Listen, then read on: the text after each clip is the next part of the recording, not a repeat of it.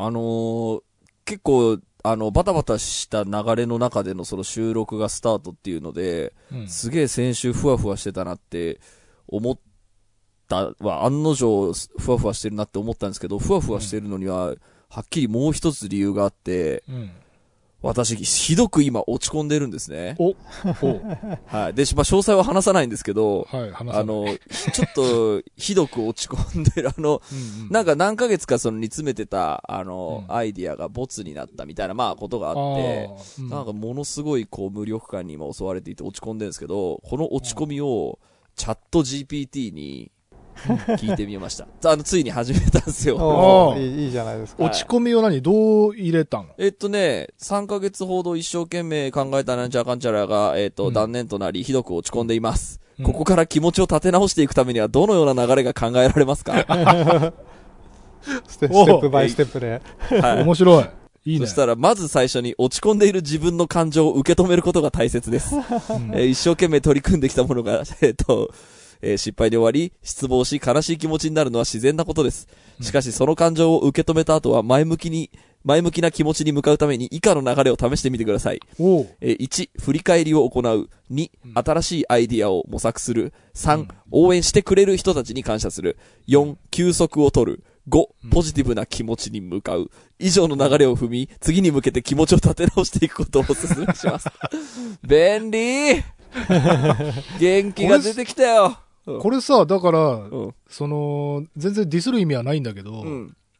その精神科医というか、メンタルクリニックとか、うん。商売上がったりじゃないこれ。ねいや、結構あのね、えっと、そういう使い方は、なんかできるのかも。なんか別のことも聞いたんだけど、なんかあの、あ、そうそう、なんかあの、今日、えっと、別の仕事であの、ラジオコメントを取ってたんですよ。はい。で、ラジオコメントをパッて見たときに、なんか、うんその、リスナーからのメッセージを読み上げてくださいみたいな感じであったから、うんえーっと、そその時、パッとチャット GPT に、その、今からラジオコメントを、えーっと、読みます。どうリアクションしたらいいですかって言ったら、なんか5パターンぐらい返ってきて、う わ、すげえと思って。で、別にその通りには読まなかったんだけど、うんで、その後、ひとしきりラジオコメント喋り切った後に、えーっと、チャット GPT に、うん。僕のラジオコメントいかがでしたかって言ったら、うんなんかしっかり気持ちを伝えていてとても良かったですって書いてきて、あれ？マイク生きてんのかなってちょっと思ったけど、それは多分思い込みすぎだろうけど。ど。いや、面白かったですよ。はい。AI による監視社会始まってんじゃん。そうなんですよ。マイクが生きてるかもしんない。あとね、そのや、やってみた作詞。あの、はい。えっと、なんかドレミソラで、はい。えっと、合う、この5音に乗る、えっと、5文字以上の言葉を教えてください。えー、はい。章など、文字を1音に詰めるのも OK ですみたいな感じで前提をやっうんてう、ん。入れたら、えっとね、でもやっぱり平気で4文字とか3文字とか出てきて、えっと、まあ、10個出してくれるんですけど、普通になんか半分ぐらいが最初4文字だったりするから、4文字のが多いです。5文字以上と言ったはずですって言ったら、申し訳ありません。では、つってもう一回次が出てきて、うんで、。また、4文字って、4文字のところがあったら、4文字って言うと、すいません。また、次は5文字以上で 挑戦しますみたいな。そう頭悪いな。あのね、結果、な。結構、その、おおこんな言葉をも使うんだ、みたいな感じで出てくるまでにちょっと時間かかったから、はあはあはあまあまあ、その育てていきゃなんとか変わってくんのかなっていう思いもありつつ、あの、いろいろその指定を出してると、あ、今の造語っぽいのいいですね。造語っぽいので10パターンお願いしますって言ったら、あの、こう、造語っぽいのを、その、あー二つの単語を組み合わせた語、語音に乗る言葉のやつをバーって投げてくれて、なんか面白かったですよ。なるほどね。はい。まあじゃあ一応、うんインスピレーションの何かにはなりそうだね。あの、やっぱね、ブレストの仲間としては結構優秀だと思います。多分その使い方が一番いいんじゃないかなと思う。なんか、その悩み事とか、その、まあ、それこそ煮詰めてるアイディアとかが、これ本当にいいアイディアなんだっけみたいなことは、僕こういうこと考えてるんだけど、これを、あとビジネスにできないかなみたいなのは、なんか使えるんじゃない？と思ったよう。んなるほどね。これはなんかこの楽しいですよ間。、この間、田代さん、あこの LINE で、タッチグループ LINE でやってたのは、その田代さんが、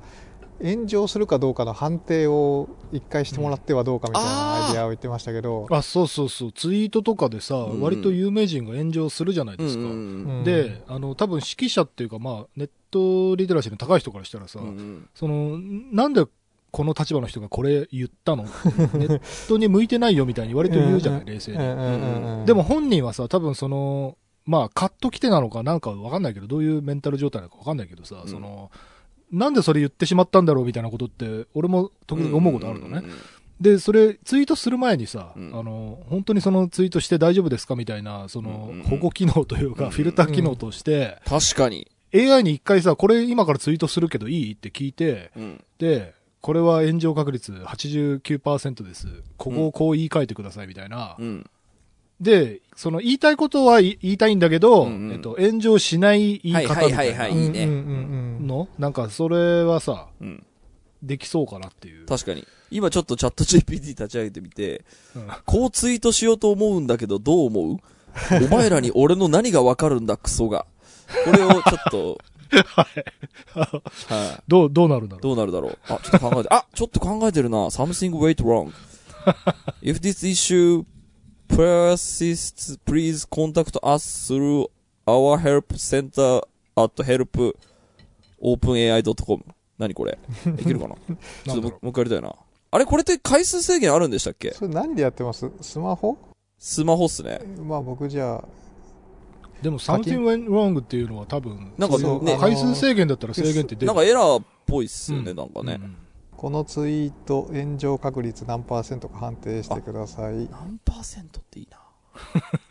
あ、ちょっと俺もうもう一回言ってそう。デラさんそう、最近使いこなしてるからな。そう、あの、ちょっとその間に一個、よ、あの、余談だけど、デラさんに、この間ね、えっと、なんか、外国人のね、なんか、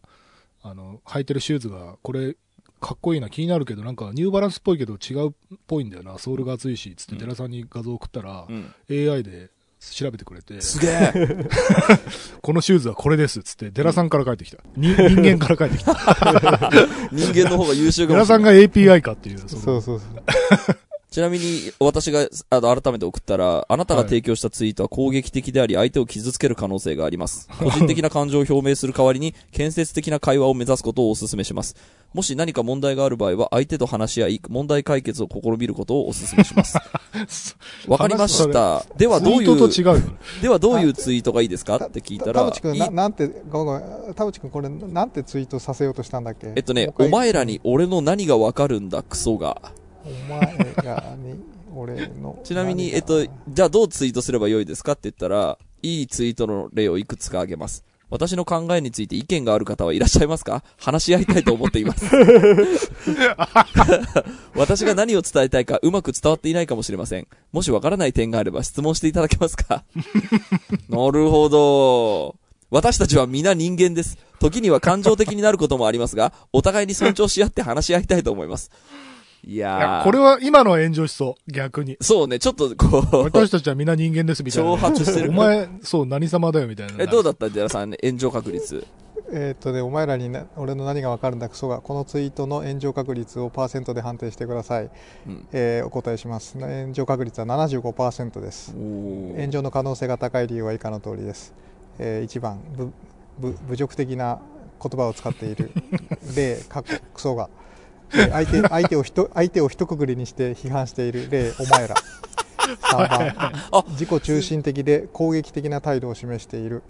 だそうですなるほど。確かに。これって使っていくごとにそのカスタマイズされていくっていうものなんですか、うん、僕、これあの GT、GPT-4 を今使いまして、あの、多分田淵君3.5なんじゃないかな、アプリとか。そうなんだ。そっかそっか。そうそう4は今、あの、回数制限というかね、時間で1時間、3時間に25回という、あの、すごい縛りがあるんで、あの、連発はできないんですけど、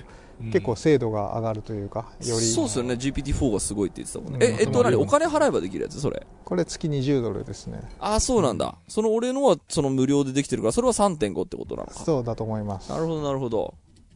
いや、ちょっと、これは、まあ、なんか、まあ、俺の使い方レベルだとすぐ飽きそうですけど、あの、やっぱおもろいですね。ようやく始められてよかった。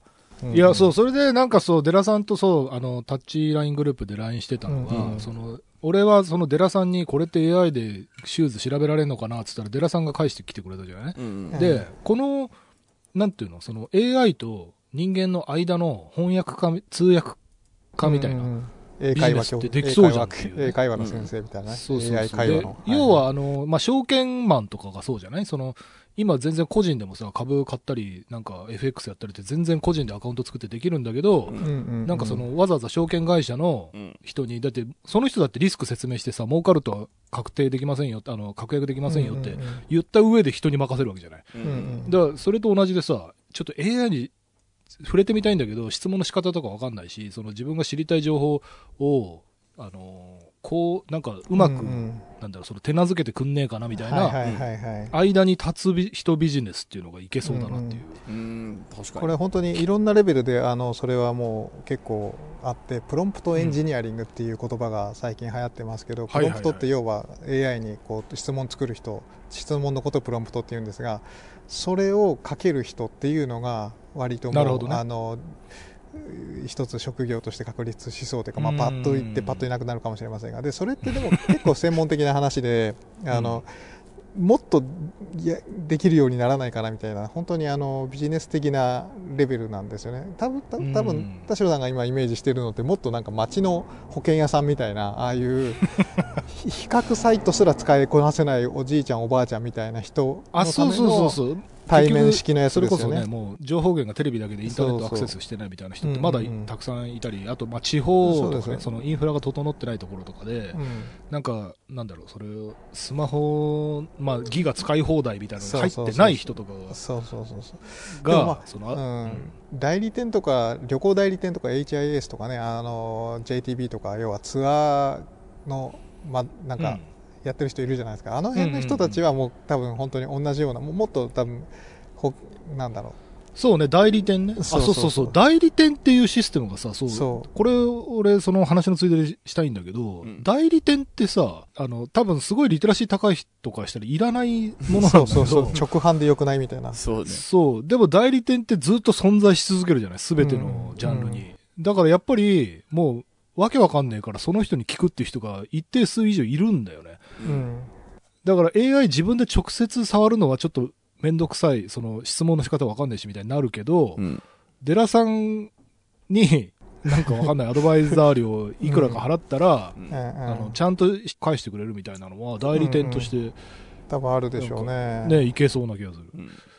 っていうか、なんならだからその、さっきのあの、あれだよね、精神科医みたいな人がさ、うんうん。その自分のアドバイザーとしていや そうね。あるよね。うん。いや慰めてくれるよこれは。うん。さあということで今週も始めます。はい、田代智和と。田淵智也のタッチレディオ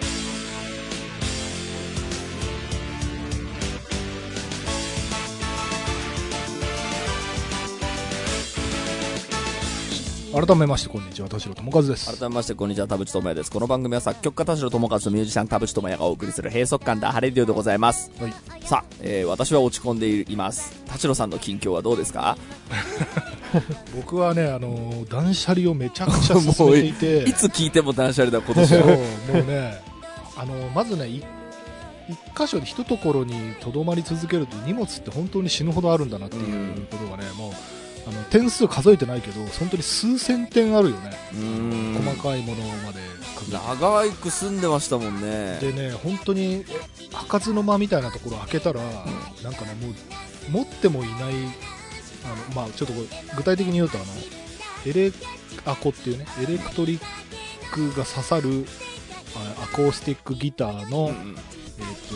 プリアンプっていうのがあるんだけど、はいはいはいはい。もう、アコギも持ってないし、もうそのプリアンプだけ出てきても何にも使い道がないんだけど、え、これこんなとこから出てきたみたいな、ああいいですね。ノスタルジーですね。そう、ノスタルジー。なんかそういう。こう引っ越し作業がはかどらないみたいな感じになってるのかいや、そんなことはない。もうね、ボンボン。あの、ある時点まではあったんだけど、なんかスイッチの入れ方が分かって、これがいるのかいらないのかっていう。そっからすごいスピードアップしたね。で、ね。あの、特に思い出写真みたいなやつとか、うん。この枚数いらないよね。はいはいはいあと、はいはい。これ、一体持ってて誰に見せんのっていう。いや写真はまさにそれはもう言い出したらそうなんかきりない自よ分が見てさ、懐かしむためがほほぼじゃない。はいはい。その、昔からよく言われるあの、息子がとか孫がとかっていうさ、なんかそのビデオとかを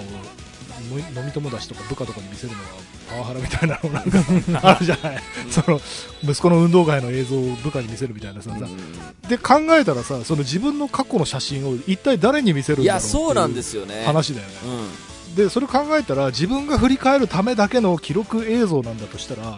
この枚数いらないだろうっていう。いやそうね。だからなんか例えばそうライブ写真みたいなやつとかも、うん、もうなんか1枚あればさ自分が昔バンドやってましたみたいな写真としてはもう十分でそうね。それ以外の99枚捨てるみたいなもうすごい結構シンプルな。そうね俺はだからね写真はね撮っとかない主義なんですよね、うんうんうん、だからもう引っ越しのタイミングで多分全部捨ててて。はいはいはいで多分だから俺ね卒業文集も捨ててんすよね。うん。もったいないことをしたなとは思うんだけど、まあ多分引っ越しの時にこうもうスイッチを入れなきゃみたいな。あそうね。だからそういうスイッチが、ね、断捨離スイッチ入ってる。そうなんですよ。でやっぱり、ね、思い出を捨てるのはもったいないはもったいないんだけどでもまあそので多分後悔するんですよ後で。ないねーっつって、あのー、だから本当に70代とかで地方とかになった時にね、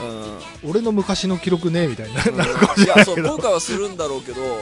なんかね写真はねこうあんま持ってるの好きじゃないんですよね俺、はいはいはい、うん、まあでもそれもそうだと思うよ。あの今のシンプルなシンプルライフとかミニマリストとかの人たちも多分もうそういうのボンボン捨ててると思うから。そうねえデラさんってどうしてるの？そういう過去の思い出とか記録。うん僕は割と引っ越し多いのでつどつどリセットしてる感じで、リセットっていうのはもうゼロにして。してまあリセそうですね。あのファイルケース1個分ぐらいのファイルで。あ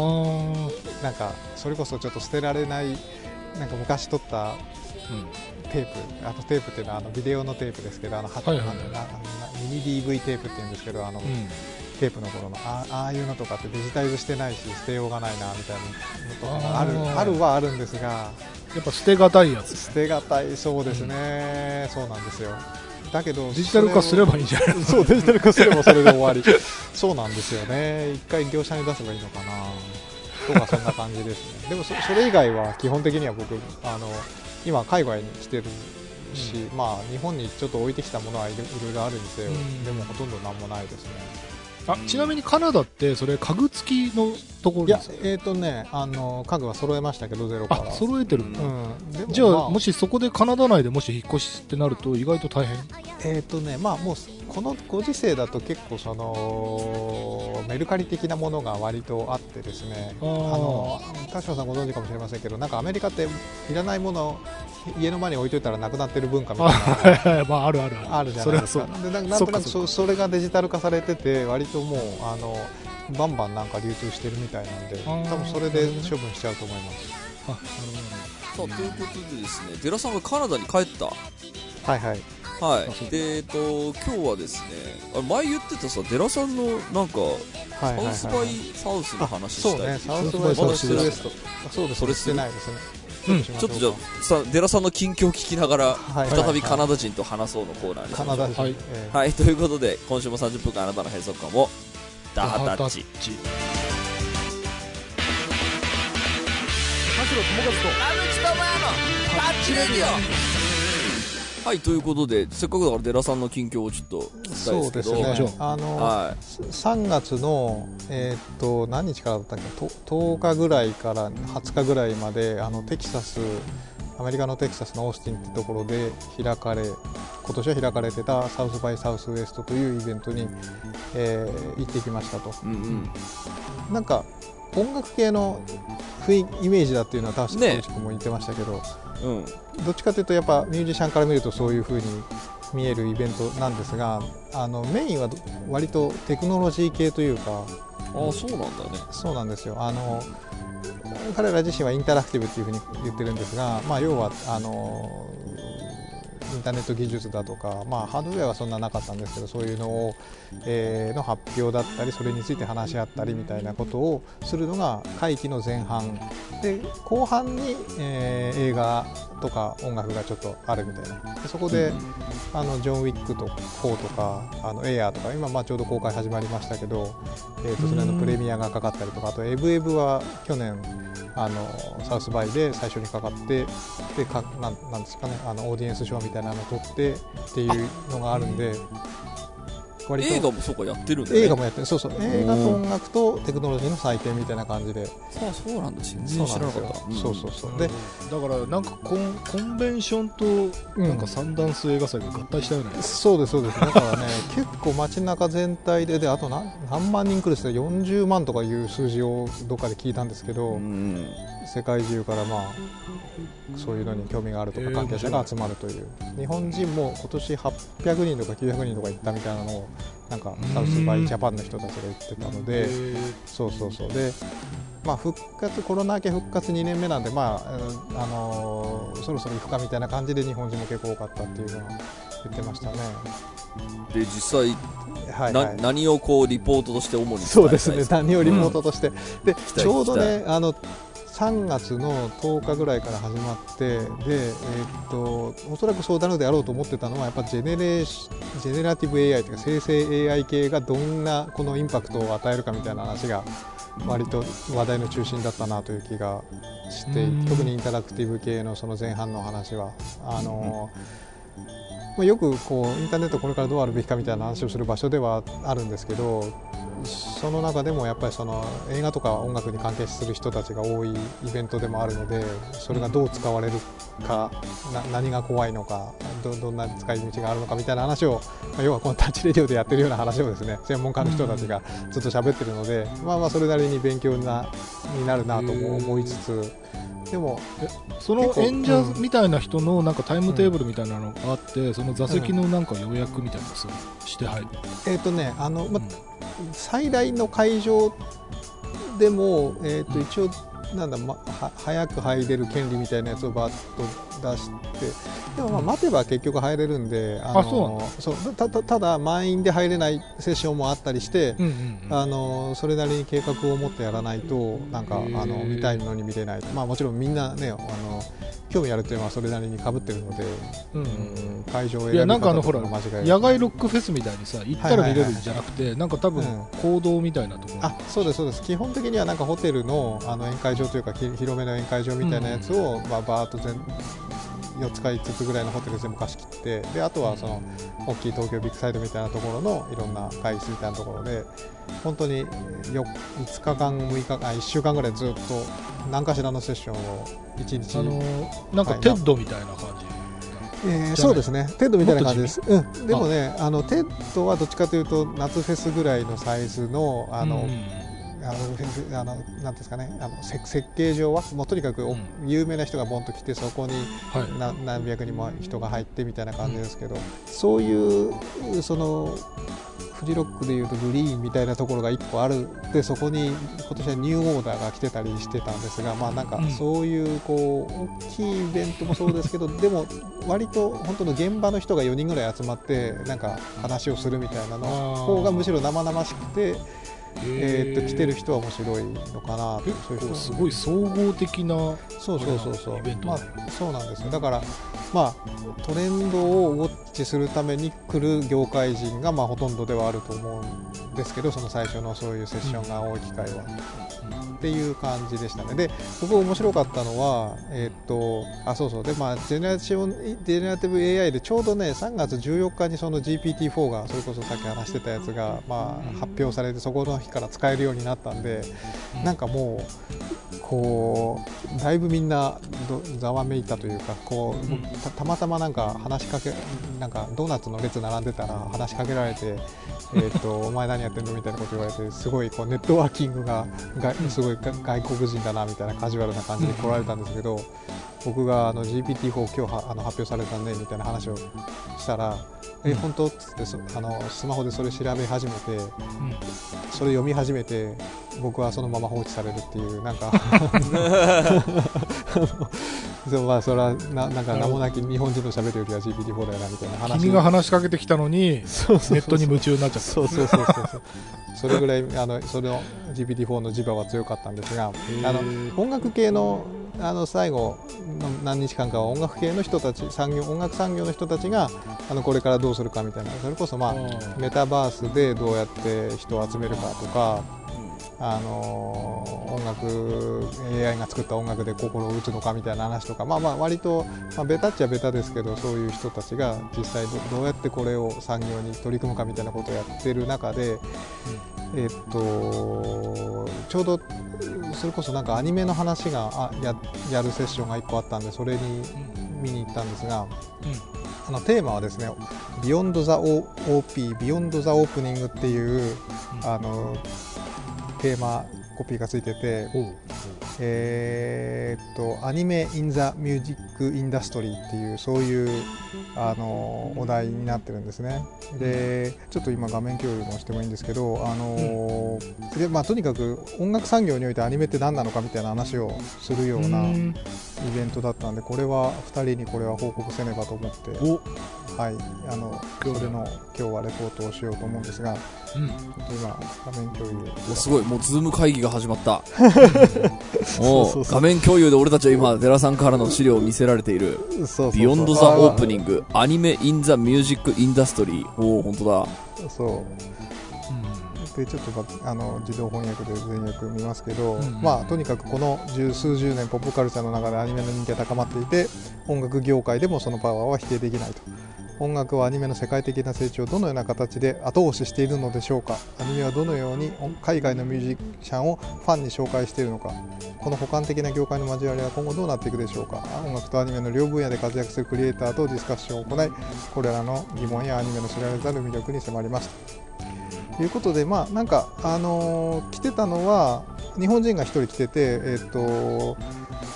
あの呪術廻戦の音楽監督かな？東宝の人。そうそう東宝の人この人ですね。であとはクランチロールの人とかこの人とか。あとは音楽雑誌の人とあとケイトさんってこれ多分なんかブロガーだったか割と単なるアニメオタクっぽかったんですけどなんかそんなような人がいてでこの人たちがまあいろいろ喋ってました。であの呪術の人たちはなんかえーと、もちろんオープニングとかエンディングとかの話もしてたんですけどなんかじゃあそのそこに海外のミュージシャンはどうやったら絡めるのかみたいな質問してる人がいて、まあ、要は日本のアニメにどうやって海外のアーティストが参加できるのかみたいなことを言っててでそれはもうあの小林さんという人はもうなんかまだマイナーな頃のミュージシャンを YouTube で見つけてサウンドクラウドとか YouTube だったかで見つけてきて声かけて参加してもらいましたみたいな感じで、なんかすごい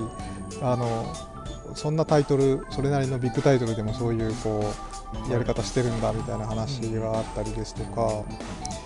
うん、なんかあとはそうだあの僕これ見てて本当に思ったのはああの北米ツアーになんであ海外ツアーになんで日本のミュージシャンはやってくんないのかみたいな質問をしてる人がいて、うん、それに対してクランチロールの人だったかがあの日本は世界で2番目の音楽市場があって出ていく暇がないリソースがないんだみたいな話をしてましたがなんかなんとなくそんな後ろ向きの説明だったら、まあ、いくらでもそれはあるだろうけど、うん、もうちょっとなんか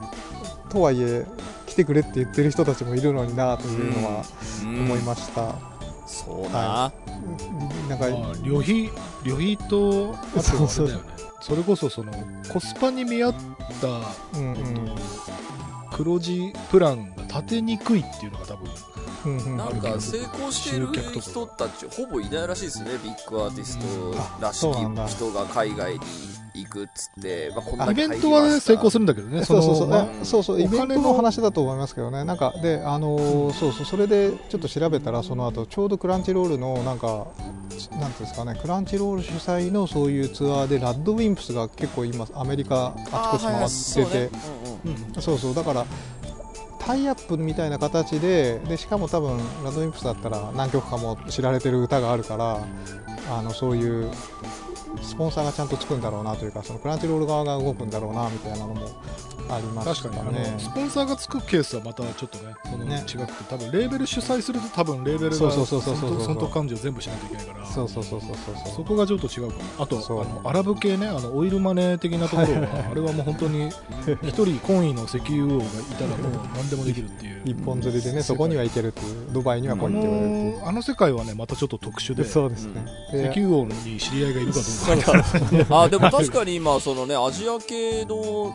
ところはなんか徐々にそう日本の YouTube なんか始めてる印象ありますよね、うん。サウジアラビアででっかいイベントあってみたいな。そうそうそうそう、あそこサウジは本当に今あの国が開開こうとしているので、うん。まあ可能性もある。であとはね、それは YouTube でそういうのが動きがあるみたいな話してたのはなんか、えー、とキックバック米津さん、まあ、要はチェーンソーマンのあのオープニングがやっぱすごい世界で聞かれててでもう、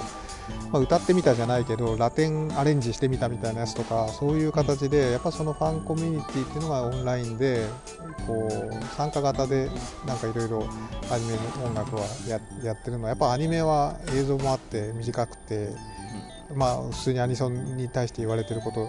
があのそういう参加型のムーブメントにつながりやすいんだというような話をしてましたね。うん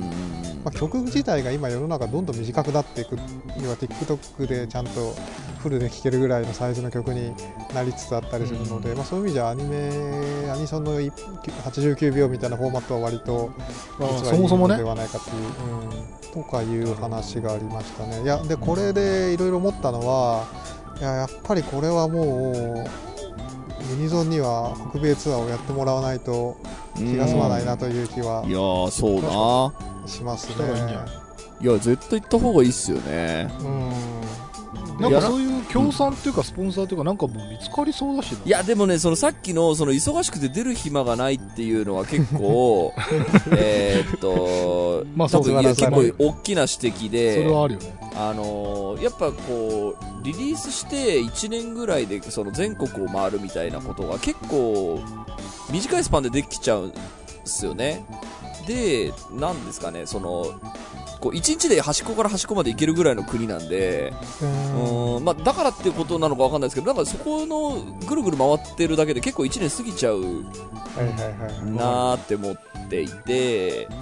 まあ、なんでしょう、英語圏の人たちはなんかほら、世界ツアーみたいな感じでよくやるじゃんね。うんなんかゆったりゆったり回ってるみたいな。2年ぐらいでやってるやってる。うんそうそう。アルバムが5年ごとでツアーが2年ごとみたいなですよね。そうそう。だからそれに比べると日本ってもうちょっとそのスパンが短いっていう、えっと、感じになってて、契約もそうじゃないですか。1年に1枚アルバムを出そうね、みたいな。うんでう、ん。そう、アルバム出したらこういうツアーをやるぞ、みたいなのを、まあ、それこそその、ある程度その昔から風習で決まりつつあるみたいなこともあったりするのかなと思って、で、じゃあ海外行くぞって言った時に、やっぱりあの、なんでしょうかね、こう、釘刺される感じが多分あって、その、成功した人はいないんだよ、王子さんが登場して、あの、まあな終始の話だよね。そうそう、の何々もその失敗してるんだ、別にそれで儲かったわけじゃないんだ、みたいな、はいえっと、感じのがあって、なんかその強い、もう戦略的にこれも行かないと、あの、行きたいんで、その戦略立てましょうみたいな感じで、えっと、じゃあもう1年のうちのこの何ヶ月かは、その、必ずその海外に行くっていう感じで年間計画立てていきましょうやっていう、えっと、感じに多分しないと、あの、結構、充実して1年過ぎちゃうんですよね。うん日本。なるほどね。海外だとどうなのかわかんないですけどね。そうそう。だからあの全然全く悪い意味じゃなくてその日本のその特徴として、うん。あの狭い地域あの土地面積に対して人口がすごくそうかそうか。多い効率よく回れちゃうんだ。そう、うん。効率よく回れるっていうのとあとだからその食えていけるだけのマーケットがあるっていうのが多分特殊な事情で。でそのアメリカとかあとまあ英語圏英語圏のアーティストのやり方ってさそのもう本当に長いスパンをかけて1枚のアルバム売るみたいな。5年に1枚のアルバムでもそれでなんか3年がかりでツアーしたらなんかトータルで500万枚売ったみたいな。なんかもうめめちゃくちゃなビジネスモデルで全然うん。日本と事情が違いすぎるというか。だから世界を一つの国として考えたら日本ってやっぱ地方都市ぐらいなんだよね、うんうんうんででも地方都市って別にさそこにとどまってても生きてはいけるじゃん、うんうんうん。その感じなんだよね多分。うんうん。これがすごいあの特殊でだから日本が今後少子化になった場合にそのもうマーケットを外に求めるしかないんだよってなった場合に、まあ、世界ツアーまあそうねでも物でも韓国と同じですよね。事情が韓国と同じようにね。国内需要だけじゃ回りきらなくなったらやっぱり世界行かなきゃいけないよねになってそうそうそう。韓国みたいなやり方をするであろうと。そうね。そうね。だから同じ曲であの英語版日本語版、何語版があるとかそういう感じになるかもしれない。いや、なんかまさにそうで、その、この、日本ぐるぐる回ってその満足している感じって、この後人減ってくんだから、で、音楽ってそのね、アニメソングなんかその海外でもその、きうんいてる人がい一定数いるんだから、もう早めにその次のねじろ探しとかないとまずくないっていうのは、えっ、と、結構危機感として持っていて、じゃあどこの国狙うんじゃいっていう、えっ、と、ことを決めて、じゃあどうマーケティングしていきましょうとか、どう売り込んでいきましょうみたいな、こう、ちゃんとご意見くれる人がいて、それに向かって、えっ、と、草の根運動でその国でこう認知を勝ち取っていくみたいなことはすごいね、興味はある。やった方がいいなとは思いっていて。やあの多分クランチロールは割とそれの第二点っぽいことをそれこそラッドウェンプスをそういうふうにやってるんだっていうのを僕も最近知ったことではあるんですが、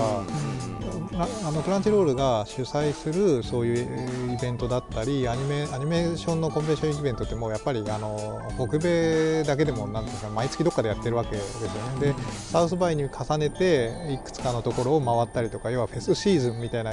ニュアンスのことを多分もうある程度こことこことここがそれなりのサイズででえー日本人連れてきてそこつあのそこでこう興行させるノウハウみたいなやつがなんとなくこうね多分あるんだと思うんですよね。で各地にそれがあって多分北米だとクランチロールだしあの中国とかアジアだと、まあ、ビリビリとかああいうところがやってるしっていう、なんか工業系の大きいところと話がちゃんと通じればなんかあのアニメが当たったらそれを回収する一個のなんですねそれにかけることは別に必要ないと思うんですけどうん。両天秤でいいと思うんですが、うん普通にあのブルーロックがこんだけ当たったんだしみたいなのは絶対あると思います世界で見てますからねあれ。そう、行けるときにやっぱり、そうそう行ける時に行っとかないと。本当に思うね。うん。いやーユニゾンなんてさもう大看板が3曲4曲あれば普通に行けると思うので。ユニゾンはもう全然いくらでも行くね方法があると思う。な、人。だからあとそのなんか段取り？そうそうそうそう。ね。うん。まあ、一クラン回に、チロールそううん。ソニー系だから、まああの相性いいのかななんだかよくはあの力関係わかりませんが。うんうん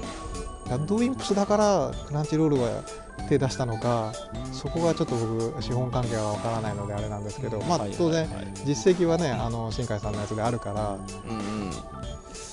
うん。なんかあの多分予防としてる人は海外に今徐々にいるんじゃないかなと思っていはいはいはいてまあそれこそ多分サウジアラビアもそうだしアジア系の多分インドネシアとかもう多分。了解ですね。でそう日本のなんかこうアニメの人たちをその予防みたいな、うんうん。そのイベント作ってくれる人みたいな人が多分声をかけてくるっていうことが、まあ、今も全然あるんですけどより多くなってくるんじゃないかなって思っていてでもそこに声かけてもらったらいいなっていう あのよくだから、まあ、ちょっと誘い待ちみたいなところが。まあ誘い待ち。き来た時に断らなければ多分普通にその後ちゃんと続けるというか。で来た時にそのやっぱりそのスケジュールが1年先まで決まっている状態っていうえーっとのに加えてじゃあ海外戦略をするんだったらじゃあさっきも言ったけどこのこの2ヶ月はもうそのために、ね。2ヶ月ね。えーっと開けるようにしなきゃっていうので結構戦略を全部練り直さなきゃいけないですよねその話が来た途端に。そうかそうか。だからでもねそれそうそれこそまさにその日本的ビジネスモデルかもしれない。なんかその良くも悪くもなんかこう自転車操業というかななんるかね多分そのアメリカのだからあのメタリカとかのあのプランニング見るとさもう本当に4年とかのプランが あるんだよね。そのそれに沿ってだから今はあのアルバム制作までのインプットの時期だよとか何もしないでもう半年ただダラダラしてるってビールっ腹になってるみたいな そういう時期があのあるんだよね。世界アーティストってその時期があるんだけど、ね。なんか日本の、まあ、俳優もそうなんだけど俳優とかその、ね、バンドマンとかがうん。その丸々半年ビール飲んで腹出てますみたいな時期ないじゃん絶対。確かにね。常にみんな何かしてるじゃん。2年間なりのスケジュールでやってますだったら2年のうち3か月ぐらいはそういうインプットに当てますみたいなのって開けても良さそうな気するんそうですけど、ね、そうそうよくあのハリウッド俳優がさなんかビールっ腹とかあのスキャンダルっていうかなんか写真撮られてるじゃんパパラッチされてるじゃん。はいはいはいはい。ああいう時期って多分ね日本の芸能人にはないんだよねだからなんかこうそあここ空いてるからじゃあその仕事来たら 入れるよみたいな融通も聞かないと。いうかなるほどそこ常に忙しすぎて、うん。そうかじゃあ誘い待ちをするならするなりのスケジュールのそうそうそうで誘いが来たらあそこ埋まってるんですよつってもうそう。23回断ったらもう来なくなるからそうそうそうそうそこが一番怖いですよね。そういやだからそのねこうビジネそのスケジュールの構造みたいなのは確かにその日本特有のもんなのかって思うと余計にあの外に出ていきづまあらい理由が浮かび上がっ働きてくるかもね。が好きだからね日本人ねまあねなんか空いてりゃなんかやっちゃうからな。なんかそのハリウッドセレブみたいに1本ヒットしたから2年休むわみたいなのないじゃん、うん。ね。あのそう。あバケーション好きすぎっていうもんかの向こうが好きすぎなのか こっちが働きすぎなのかどっちか分かんないけど。うん。あのーでもこうまた繰り返しですけどラッドウィンプスがクランチロールでやれるんだったらラッドウィンプスはそこをどうマネジメントしてあの行く暇作ったのかというかなんかそこはなんか知知りたい気はしますけどね。確かにね。まあ同じモデルはねこう乗れるそうな気がするけど。まあ本人たちも多分狙いたいみたいなところもなんか合致していたような気が当然モチベーションがないとできないですうん。確かにその誘いが来た時の準備とかその流れに乗る準備はマジでしとかないとなっていうのは本当に思っててそのこう遅れれば遅れるほどどんどんその沈みゆくそのね中でこうなんでしょう。まあそれが全然楽しくないわけじゃ全くないからうん。なんかこれをこう息長くできたらいいなみたいな感じでできちゃう毎日なんでなんかどっかのタイミングではい行きますっていうそのうん。次のフィールド行きましょうっていうタイミングが、えー、と自分たちで覚悟して掴みに行く準備はしとかしといた方が絶対いいよなっていうのを今話聞くとすごいより思う、ね。あとね、あそうそう、あとビジネスモデルで追加のなんか、小銭拾いみたいかもしれないんですけど、なんか、えーっとフィルムコンサートみたいなやつは結構、あのー話題がありましたね、なんか、あー。あそういうのもあるな、確かにとは思ったんですけど、多分ライブしたやつをそのまま別会場で、別会場というか、その北米だった北米の別の会場でちゃんと流すシネマ。ムービーあの映画館使ってとかいうのも多分パッケージングでやりたそうなクランチロールはそういうアーティストがいれば声かけてきそうな気はしましたね。なるほどね。へえそう。だから次の白羽の矢がどこに刺さるか分かりませんがというものをうんに備えておいていただければぜひあのユニソンにはお声がけ待ってます。さあ、ということで、ありがとうございました。ありがとうございました。はい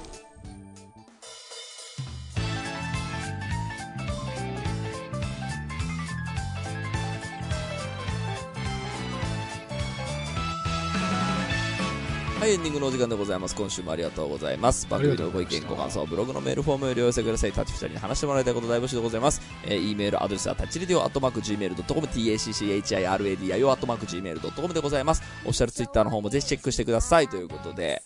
はい。あでもまあユニそうサウスバイ US と、はいあ今ねその海外で言ったらユニゾンだけじゃなくて別に救命画とかでも普通にありそうな気がしますけどね。ああ、それは喋りにってこと？喋りもそうだしいやそうそうクリエイターに対するこう熱い、うなんでしょうね。あのう、んうんうん。ねね熱意はかんありましたし。なんか、その、この間、あの、日本のアニメのイベントの時に、なんかオタクのツイートがバズってましたけど、えーっと、そのアニメのイベントにお主に声優しか出ていないみたいな、監督とかアニメーターの話が聞きたいのにとかっていうのを、えーっと、なんか書いたツイートがなんかあって、へーと思って、いや、海外だと、そういうのって、あの、結構需要あんのかな？あコミコンとかやっぱりクリエイターがサイン会やって、うん。そこにすげえ人が並ぶみたいなのがうん風物詩だったりするから、日本だとそうもいかないのかね。どうなんだろうね。いやあのねこれは結構俺は難しいところだなと思ってて、うん。あのこういうコンベンションみたいなのってもう大小いろんなものがあるのよ世界中で。まあねありますありますでその僕もあの過去にちょっと誘われたことがあるんだけどあのもう本当にイベントによってピンキリでうん。あのあ顎足枕プラスギャラみたいなのもあればもうあのちょっと手手弁当なんであの 来るところまでは自力でお願いしますみたいなのもあるしでその需要があるかないかで言えばそれはもちろん何人かはさそのクリエイタートーク聞きたいっていうのはあるんだけどあのそれが本当に自分なのかとかその本当にそこのニーズに合ってるのかとかっていうのは、意外とね主催者も把握してないところまあね、はい、主催者の熱意が一番強いっていうのはありそうですよね。そう。でその多分サウスバイサウスウエストも多分その大人気の公演もあればあの閑散としてる公演もあるだろうから、はいはい、これも本当玉石混交で、うん、なんか海外から呼ばれたからつってウキウキして行ったらなんか 聞いてる人30人しかいませんでしたみたいなこと全然あり得る。確かに。あのサウスバイサウスのその音楽でいうと僕最初に知ったのは本当にあの下北でやってるインディーのバンドがなんか行って、僕たちサウスバイサウス出ましたみたいな感じで、めっちゃ盛り上がってる動画を、まあ、めっちゃつっても超ちっちゃいあの会場なんだけど、それが盛り上がってる動画があったりしてみたいな、なんか結構あの、なんでしょう。規模の小さいって意味じゃないそうそうそう。いう方だと失礼だけど、なんかそういうバンドとかがこう、意外に行くみたいな。そうそうそうそうそう。そうですね。印象がある、インディペンデントな一応アーティストの方が圧倒的に、ね、圧倒的に多いですね、うん、うん、そう。だからそのなんだろう海外への出方って結構ね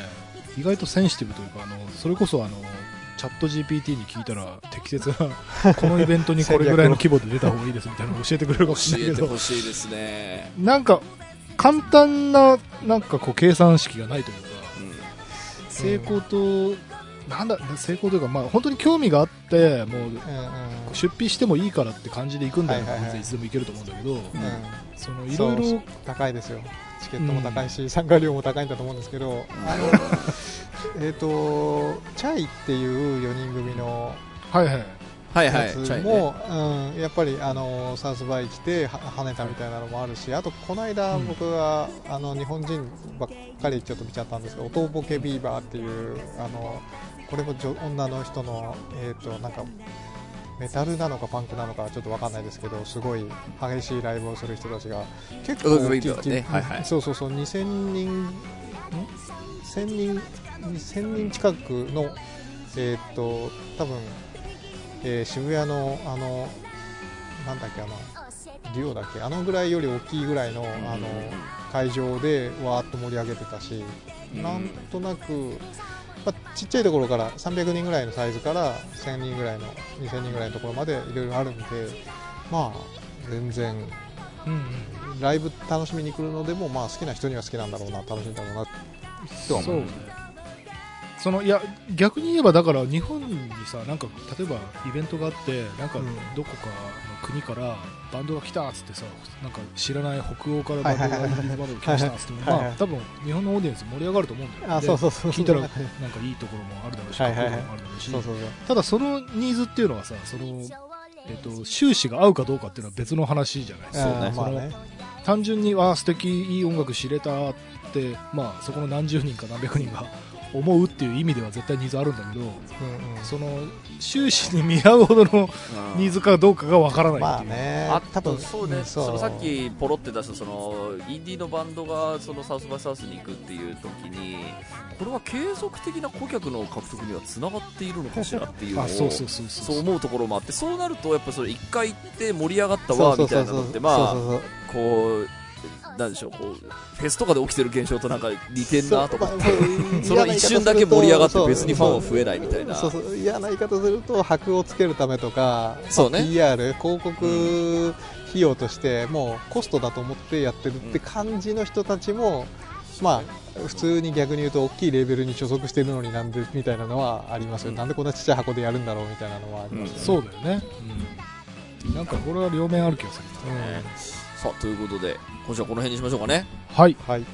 お相手は田代智和と田淵智也でした。また来週。また来週。二人が走って